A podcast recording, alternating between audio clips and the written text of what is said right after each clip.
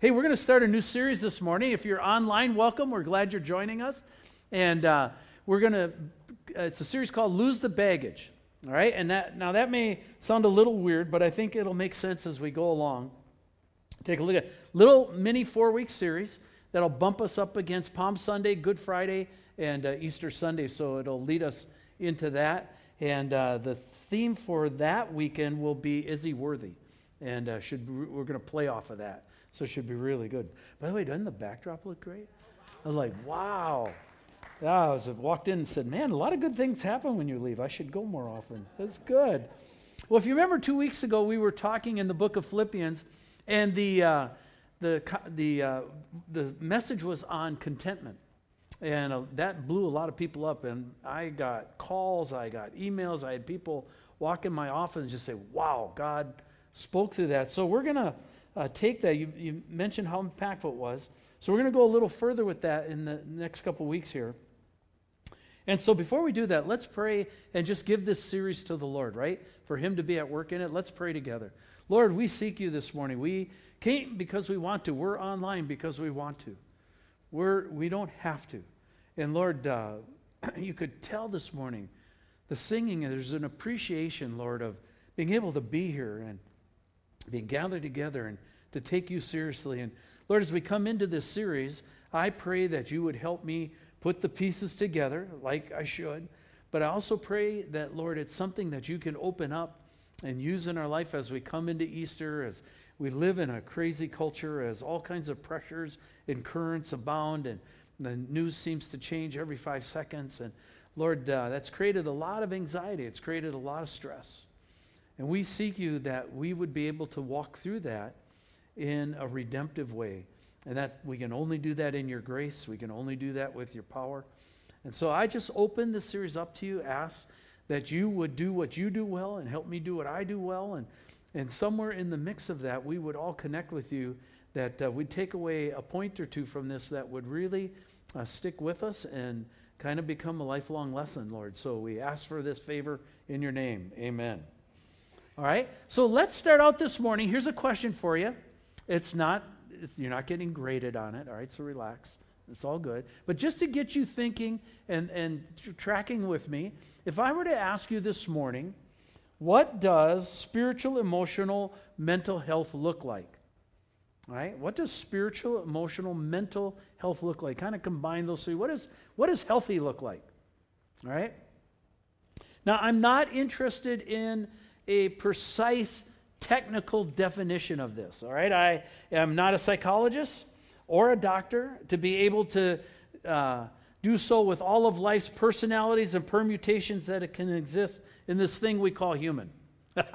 right? We are an amazing group. And uh, there's a lot of levels and there's a lot of layers. So I'm, I'm not into a technically precise definition. What I'm interested in this morning is what's the general sense of the thing?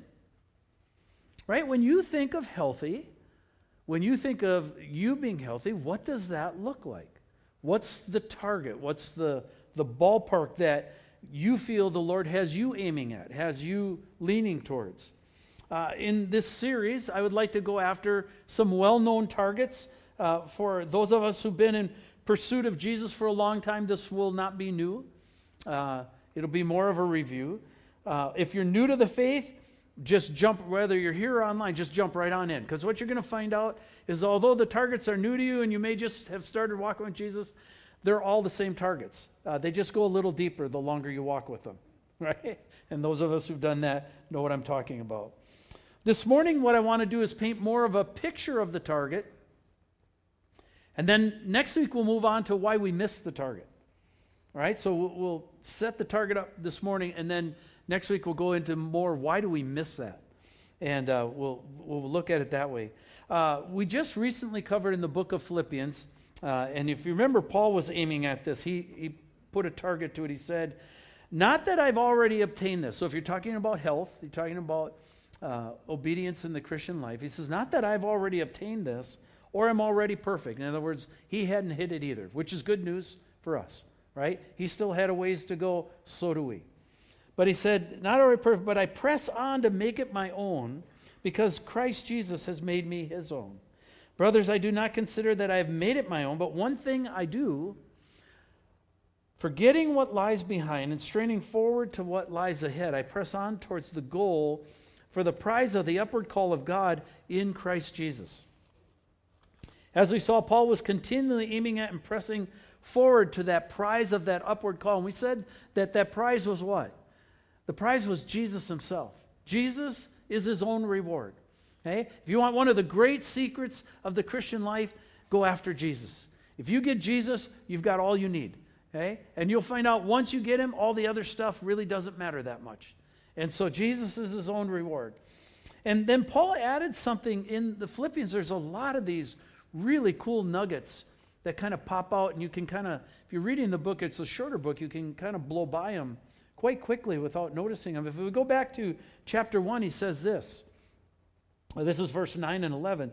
And it's my prayer that your love may abound more and more with knowledge and all discernment, so that you may approve what is excellent, and so be pure and blameless for the day of Christ, filled with the fruit of righteousness that comes through Jesus Christ to the glory and praise of God. Now, Paul here is hoping for the Philippian church, but you find this all across the New Testament right? That their love would abound, that they'd go deeper, they'd get better at loving uh, both the Lord and other people. An accurate description of love is found in 1 Corinthians 13, right? Love is patient, love is kind, love. Uh, we go through that whole thing. It does not envy, it does not boast, it's not proud, it's not rude, it's not self seeking. Love's not easily angered. I always like that one, okay? Love does not keep a record of wrong. I've always liked that one better. Love does not delight in evil, but rejoices in the truth. It always protects, it always uh, trusts, it always hopes, it always perseveres. Love never fails. Uh, don't be too impressed. I've done a lot of weddings. All right? There we go. But Paul calls this the fruit of righteousness. In other words, the ability to love well, like that, is spiritual emotional health. It it is the fruit of what happens with the Holy Spirit in our lives. And I, have said many times, this is more than just a nice list. Right? This is actually the, the definition and the description of the nature of God, who He is as a person. This is what He's like. If you want to know what God's like, this is what He's like. And we can do something with that list. You can put Jesus' name in that list, and it reads like this Watch the personality that comes out of this. Jesus is patient. Anybody in here he's been patient with? Right? Jesus is kind. Anybody he's been kind to? You don't have to get very far in the list and you start going, oh, yeah, that's really true. That's what he's like. Okay? He doesn't envy. He does not boast. He's not proud. He's not rude. And he's not self seeking. You know, if there was anybody that could strut their stuff and blow their horn, wouldn't it be God?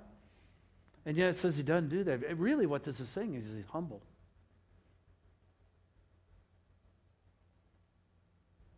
It's a, quite, a, quite a picture. He's not easily angered. Doesn't say he doesn't get angry. It says he's not easily angered.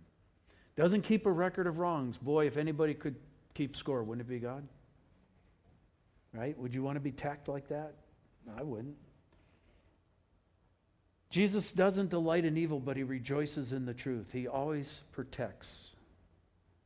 He always trusts. He always hopes. He always perseveres. Jesus never fails. Absorb that person. Absorb that personality. When you come to church, when you're online watching, that's the person we worship. That's the person that we're responding to. That's what he's like. You know, this is true in the Old Testament too. A lot of people, the real popular thought is that uh, the God of the Old Testament is a warmonger. The God of the New Testament is a God of love. We want nothing to do with the Old Testament. I want to suggest to you the God is the same God of both Testaments. All right? Uh, God describes himself this way to Moses, his friend. Moses says, I want to see you. He says, Well, you can't really do that. The problem is you'll die if you see me. So let me do this. I'm going to put you in the cleft of a rock right? That famous song, I'll hide, I hide my soul in the cleft of the rock, that came from this incident with Moses. And God tucks him in there, and then he walks by and he proclaims who he is. And what he proclaimed was this the Lord, the Lord, a God merciful and gracious. That means Yes, even if you are dead wrong with 15 million layers of sin, you can come to him and he will be gracious to you.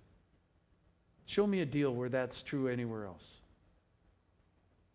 Gracious, merciful, and gracious, slow to anger, abounding in steadfast love and faithfulness, keeping steadfast love for thousands, forgiving iniquity and transgression and sin. That's a pretty amazing person. But who will by no means clear the guilty visiting the iniquity of the fathers on the children, the children's children, to the third and fourth generation. A lot of people don't like that second half. Why don't they like that second half? They don't like the second half because they like the first half. I get away with it. They don't like the second half that says, I'm going to hold you accountable. God is not just the God of love, He's also a God of justice. That's why you've got to come under His terms through His Son for forgiveness and eternal life, because otherwise you come under the justice side. And that's actually quite frightening. One of the things that Paul's emphasizing, though, here in both the in Philippians and then that passage in Genesis or Exodus that um, we just read, is that uh, this is a picture of God, but it's not just the picture of Him, that God is solid as a person. He's whole. When we say that God is holy, we mean that He is uh, whole. He is healthy he is balanced. As a matter of fact, God is the most balanced person and personality in the universe. And so when we say that he's holy, we're, we're saying that he's whole. James tells us in his epistle, not James Lund, James the one who wrote the epistle, okay? Uh, James tells us that he's the Father in lights in whom there's no variation or shifting shadow. So what, he's saying, James is highlighting another side, there's no impurity in him. There's no sin in him, in his nature. And that's why so many people are attracted to Jesus when they actually take a look at him. Most people rail against him till they read the Gospels. And when they read the Gospel, they go, huh, that is an amazing person. There's something to this story. And, and that's what we're talking about here is that um, Hebrews tells us that Jesus is actually an exact representation, a mirror image of the Father. Hebrews 1 and, 1 and 2 says this He's the radiance of the glory of God and the exact imprint of his nature. Just like we all have unique fingerprints, Jesus is the fingerprint of God. He's the exact imprint. He upholds the universe by the word of his power. Skip, stop that for a second. Don't just skip by that. What that means this morning as we sit here right now on these chairs and this floor and this roof and this ceiling and this planet and the water and the sun and the solar system and the universe, he's holding the whole thing together by the word of his power. Wow. Amen? Right? Right now, as we're here, he's holding the whole thing together. Is that worthy of praise? That's worthy of praise. That's why you start singing when you see him, because it just blows you away. It says, After making purification for sins, he sat down at the right hand of the majesty on high, having become much superior, far greater, bigger than anything you can imagine, to the angels, as the name he has inherited is more excellent than theirs. So Paul's saying that when he talks in Philippians 1 there, he calls that the fruit of righteousness. Here's the key phrase that fruit of righteousness comes through Jesus Christ. Now, I know we know that, okay? But it's always good to be reminded of things we know, right? That fruit of righteousness comes through Jesus Christ. He's talking about the wholeness or the healthiness of God's character coming through. He's talking about the nature that's found in Jesus gets imparted to us. In other words, this fruit that we're talking about emanates from him. And this emanating process is the person we call the Holy Spirit right? Who we don't appreciate enough, who we often write off as goofy or different or weird because of all the wrong things that have happened in and of his name. And nothing is further from the truth. He also is healthy and balanced and worth being around and worth liking. And the fruit he gives is really good fruit. Like he helps us be patient. Can anybody use that? Yeah, that's what we're talking about here. So he gives us this gift of grace. And Paul, as he talks about so often, that we too, here's another key concept that then, because of that gift of grace, we're conformed to his image. That means we become like him. Doesn't mean we all become cookie cutters. It doesn't all mean we're exactly the same. It means we all have wildly different personalities, but we have the same fruit inside. And so it manifests itself very much like the facets on a diamond. Everyone shines a little bit differently. And we all shine a little bit differently as we are being conformed into his image. We can be like him. So the longer and the farther we walk with Jesus, the more we should look like, and here's a key one react like him. Right? Now, instantly there'll be guilt because we know we don't always react well under pressure. But stop that for a minute. We should become like him. That's the goal, right? And we should uh, recognize that. We should mirror Jesus just like Jesus mirrors the Father. So as Jesus mirrored the Father, now we should mirror Jesus. He should, the, his grace should allow us to do that. Now, obviously, this is a process. Um, and so, what does that process look like? Here's a, a diagram that uh, Pastor Jan uses in his book, The Safe King, and it's really helpful. It really helps you understand. This is your life. Uh, your circle is your life, and the Holy Spirit comes into the center of your life. We say, Jesus came into my heart, right? And uh, the Holy Spirit comes in and he begins to agitate. In World War II, they would pound the beaches and soften the beaches up so that a foothold on those beaches could be uh, held. And very similar like that, the Holy Spirit becomes and starts the renovation process. And he starts agitating. You ever have him agitate? Don't do that anymore. You've got to start doing this. Da da da da, right? Oh, we cooperate so well. Right? And he starts pushing out. Now, some areas, he does really good, really fast, right? You're like, woo hoo hoo, I'm godly. And then you look at some others, oh, not so much. I, wow, ooh, I'm not. Boy, that's hard.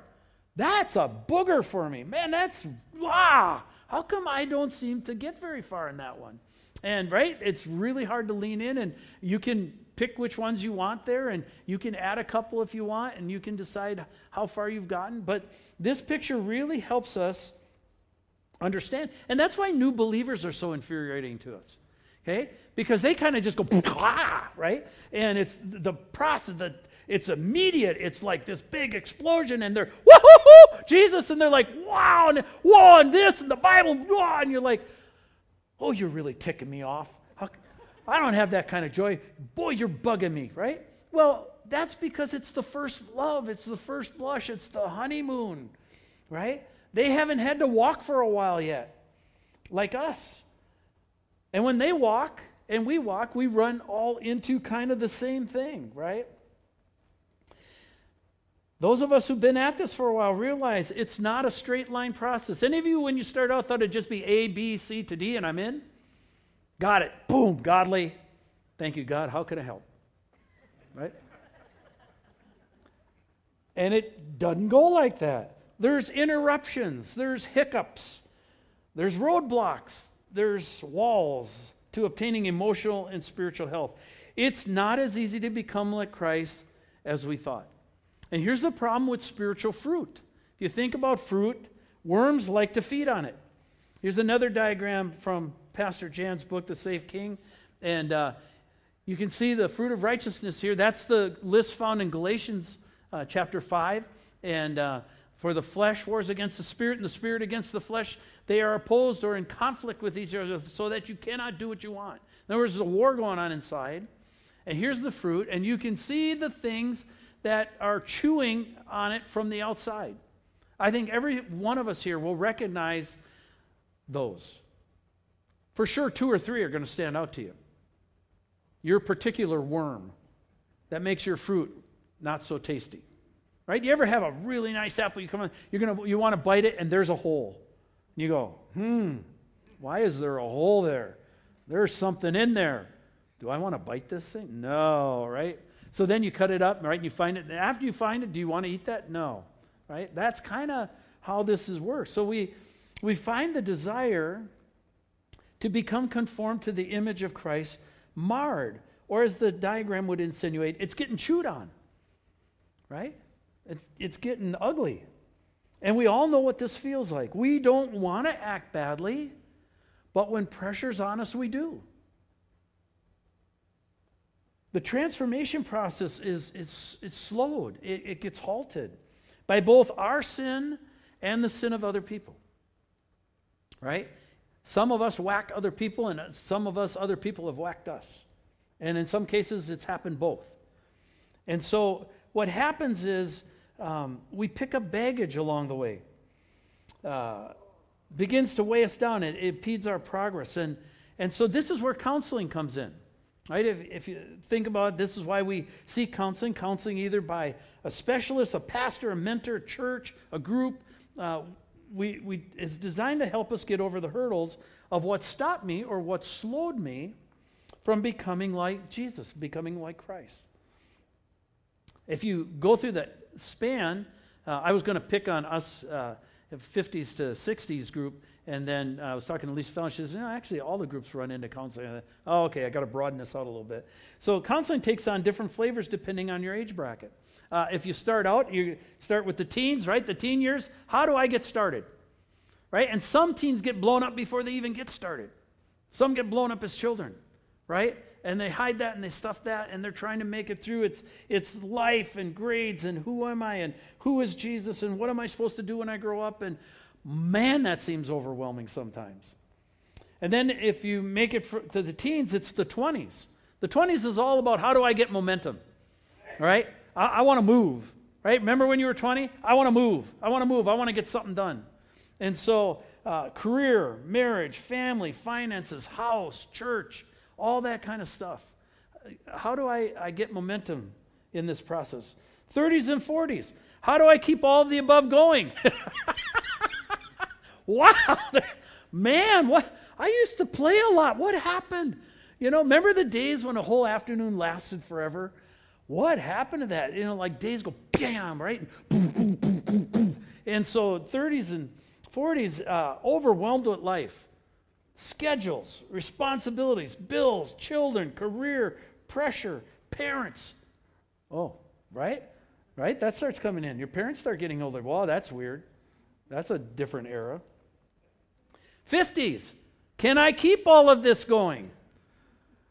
Man, I'm tired. I got how many more years yet to retirement? I'm not going to make it. Why? Because greater workload, greater pressure, greater responsibilities, along with teenagers. And then things like weddings start popping up, right? And funerals and house and grandkids and retirement. And like, wow, that is a lot of plates to keep in the air.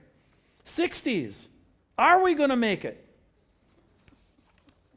Same stuff career, retirement, health, stamina, reflection, parents, uh, you, like, wow, this is hard. Uh, Pam and I are at the place where both sets of our parents have passed. They've died, they're gone. And all of a sudden, the pillars aren't there anymore. And guess what? You're the pillar. Whoa. That's what I remember waking up at 50 years old, looking in the mirror and going, Oh my God, I'm my uncles. Do you remember when you were a kid and you looked at your uncles in their 50s and go, Wow, they are ancient, right? And I looked in the mirror and went, I've become my dad oh my gosh, right? Like, this is frightening. Like, I, I had to pray. I was like freaking out. Okay? Any of the rest of you hit that, right? Like, oh my goodness. And then 70s, really, a whole nother era. 70s, that, that, this whole thing is, it's not going to keep going. It suddenly dawns on you that this is going to end. You can see it, you can feel it, you can taste it, you, you can sense that it's starting to close in right? And this is all about the death of a spouse, friends and family, living situation, loss of control, loss of faculties, right? Hearing, seeing, physical ability, can't get around like you used to. In each of these eras, anybody identify those? Right? Yeah. Each of these eras are defined by several other significant issues that come up. Uh, they would be these Am I able to keep Jesus first through this whole thing? Right? Am I able to keep him first? Any of you wrestled with that? Like one era is easier than the other. One era you just walk with God, man, it was great, and you hit, hit the next era, and like somebody blew the doors off. Like what happened? Lost your rhythm, lost your place. You made a move, a career change, whatever, uh, right? Whoa. Uh, second one, what, what is God's call on my life? As you go through each of these, what, what, what's my purpose supposed to be? Right? What, what am I supposed to be accomplishing for Him? Uh, that can be lost sometimes in all the turbulence and trauma of those different eras. Number three, am I operating in grace? Or am I just following, punching out, you know, checking off the list? I'm, I'm doing the thing because I'm supposed to. Or am I actually finding myself operating in grace in each of these different eras that, that I'm going through? And then lastly, the fourth question would be this one Am I safe and healthy for God, for myself, for my family, and for others around me? Am I healthy? Am I operating in a safe way? Now, while I've got you thinking on those levels, I know I can, I can feel the gears turning, all right? That's okay. Here's the question What goes wrong? What goes wrong in this process of loving Jesus? All of us want to be emotionally and spiritually ha- healthy. Why doesn't it happen? Let me give you two illustrations that might be helpful. Uh, Hebrews 12, 1 and 2 gives us this word picture, and you're familiar with it if you've known the scripture for any length of time. But if it's new to you, turn to Hebrews 12, 1 and 2 and, and look at it for the first time and check it out because it's a powerful passage. It says, Therefore, since we are surrounded by such a great cloud of witnesses, and I know I'm skipping off of ESV and NIV and NASB, the, I've got my translations all confused. All right? Since we are surrounded by such a great cloud of witnesses, let us lay aside every weight and sin which clings so closely, or NIV would say so easily entangles. Right? And let us run with endurance the race that is set before us, looking to Jesus, the founder and perfecter of our faith. In other words, we are to keep our eyes on him no matter what era we're in. Who, for the joy set before him, endured the cross, despising the shame, and is seated at the right hand of the throne of God. These verses tell us that Jesus is the founder and the perfecter of our faith. He's the architect of it. He's the one who envisioned a better future for you and a future with Him. And so He's designed it. And so Jesus chose to lean into some very difficult things for a very good result. He thought you were worth it. That's incredible, isn't it? That's incredible. He thought you were worth it. He thought I was worth it. Wow. Paul tells us in Philippians that we are to work out our salvation with fear and trembling before this God. For it is God who works in you both to will and to work for his good pleasure. In other words, it's not just the task to get knocked out, there's joy in it. And we'll be looking at that. This passage says we are to lay aside every weight, and i.e., you could say baggage here, and the sin which clings so closely, or again, NIV so easily entangles. And I've in the past used the illustration of blackberry bushes in the Northwest. Have you ever gone and hiking in the Northwest and tried to cut across trail and get caught by blackberries, right? They are nasty. Tried to crawl under them, or they, st- oh, right? It's like they grab you. And then the harder you fight, the more they entangle you. That's one uh, picture that's really good for being entangled. Sin can snag us. Sin has a way of doing that. Uh, I, never, I discovered another picture this week down in Arizona. Um, I was told about a cactus down there that I'd never heard about before. You may have heard of it. It's called a cholla cactus, right? And a cholla cactus is this really weird looking cactus. It grows up, and it's just got all these round things, and then spikes grow out of it and kind of stuff. But the thing about a cholla cactus, they call it a jumping cactus. And the reason they call it jumping cactus is because if you so much bump the bush or tree, these, little knobs and things fall off and then they stick to you, right? So if an animal's walking by, they hit it, it'll fall on the animal's fur, and then the animal goes around and then it drops off later, and then it, that's how the cactus gets spread. But the thing is, they, they call it a jumping cactus for a reason is if you for example have a static charge right? You ever had a static charge and walked up and touched the door and whap you got nailed? If you have a static charge on you you get close to it they will pull right off the cactus and jump on you right? Onto your arms. So like you have to go seek medical attention kind of thing. I'm looking at that going wow get me out of here. Like that's nasty right? And uh, th- this this cactus um, it's just a great depiction of sin. You ever have sin just jump out and nail you? Right? It was like it was sitting there waiting till you bumped it, and just the slightest bump and wham! Right? And you could feel the sting of death in that thing. That that's one of the a great picture that is.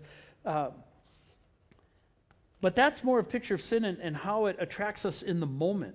What does the process of sin look like?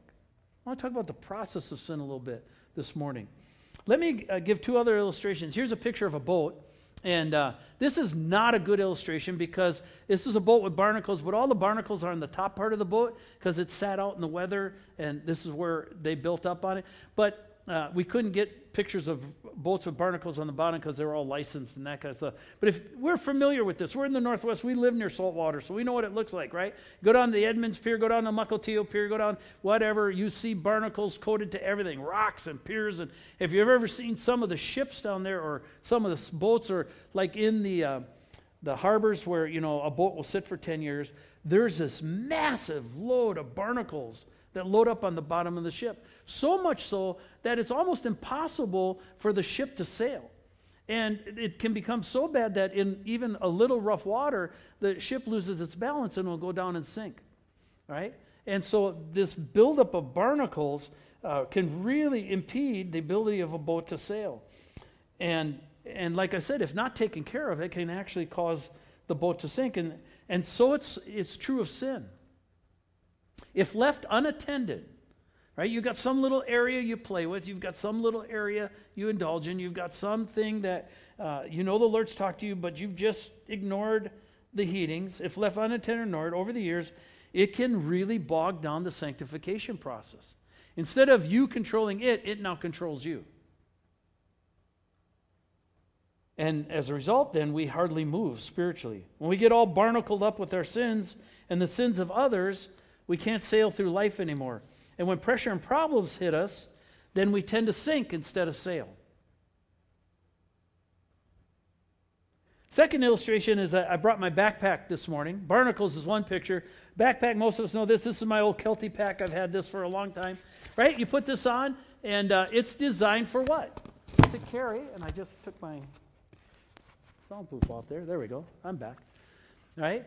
It's to carry weight, right? You've got a waist pack and this kind of stuff. And a, a guy in ministry gave me a great illustration uh, about this. He said, uh, you know, doing ministry, and I would just use the illustration of life, period, is very much like putting a backpack on. And then as you go through life, you are going through life, you step on, and my buddy Steve would take a brick and he would grab that brick and he'd put that in my pack. No, that's not a big deal because I'm young and strong and right I can carry a brick. And then I walk over to my buddy John and he puts a, a brick in. And then I walk over to my buddy Brian and he puts a brick in right? Well if it takes me a couple years to go through the audience eventually by the end of 40 years I'm carrying a lot of bricks. I'm carrying a lot of weight. And that's why you find a lot of people when they take a sabbatical they come back and I'm totally unplugged Dave, that was not supposed to happen.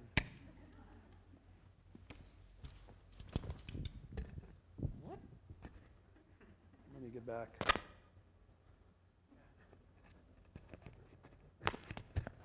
Oh.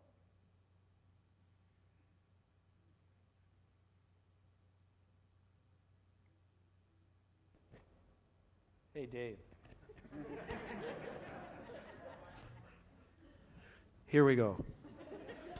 I have no idea how that's supposed to work. All right, you'll have to deal with me. But, but that's why a lot of people come back from a sabbatical. They don't, they don't want to pick the backpack up again because they didn't realize how heavy that thing was till they took it off. And they take a month or two or three, and then they come back and they go, "Oh my gosh, that's hard work." And and sin can be like that, where we just get loaded up, right? These are illustrations, and, and they're really great pictures of how sin entangles and burdens us, bogs us down in our journey through the Christian life. Um, another way to look at it would be through baggage. Oh, do you got that, Rob? That'd be great.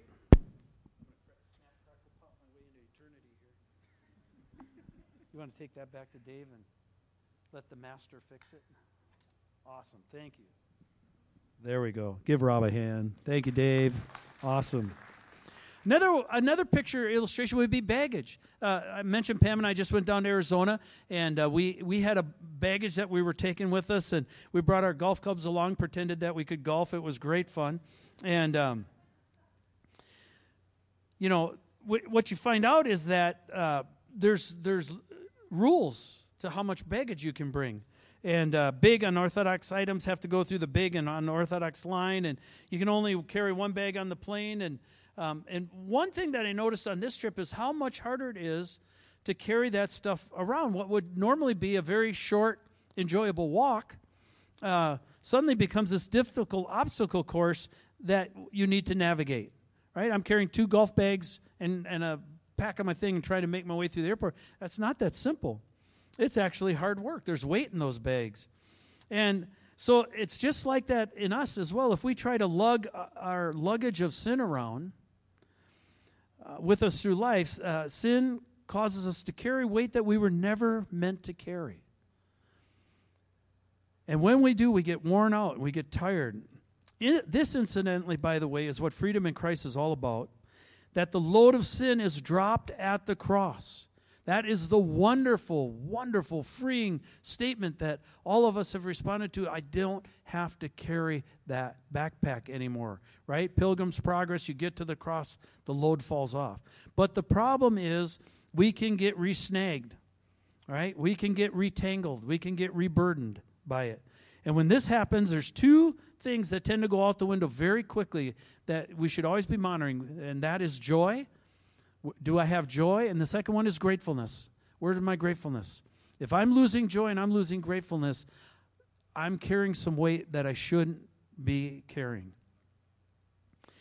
Next three, three weeks, we're going to look at some very basic, very basic, but I believe very helpful things that help us unsnag from those things that would want to entangle us. And we're going to look at the things that cripple us and stunt us spiritually and emotionally.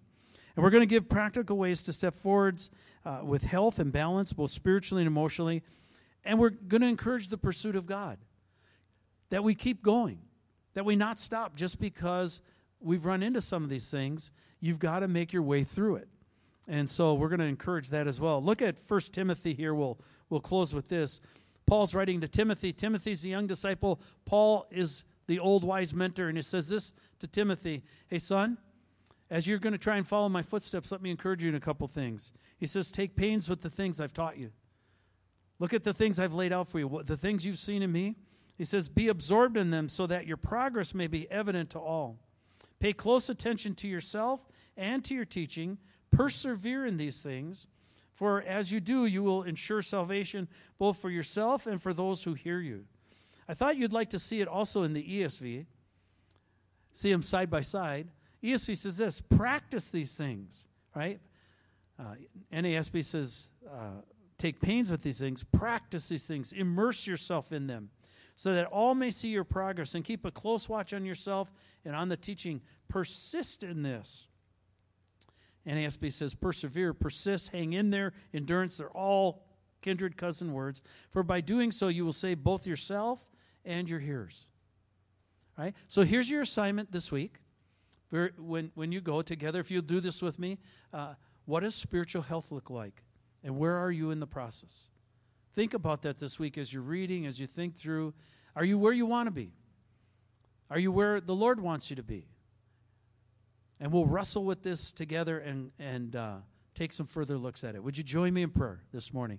Lord, I know that you're speaking because I can tell by the silence of the hearts that uh, you are touching points that's really good. One, because you're gentle, and two, because you're kind. As we think about this this week and we wrestle with it, Lord, what is health with you? That's going to be unique to each person. Although there's a universal standard for it, which is you, how it plays out is going to be different for each of us because we're different personalities. And so, what's easy for me is going to be hard for someone else, and what's easy for someone else is going to be really hard for me. And Lord, we uh, have great confidence that you can navigate all those differences. You already have. You've taken that into account long before we ever showed up.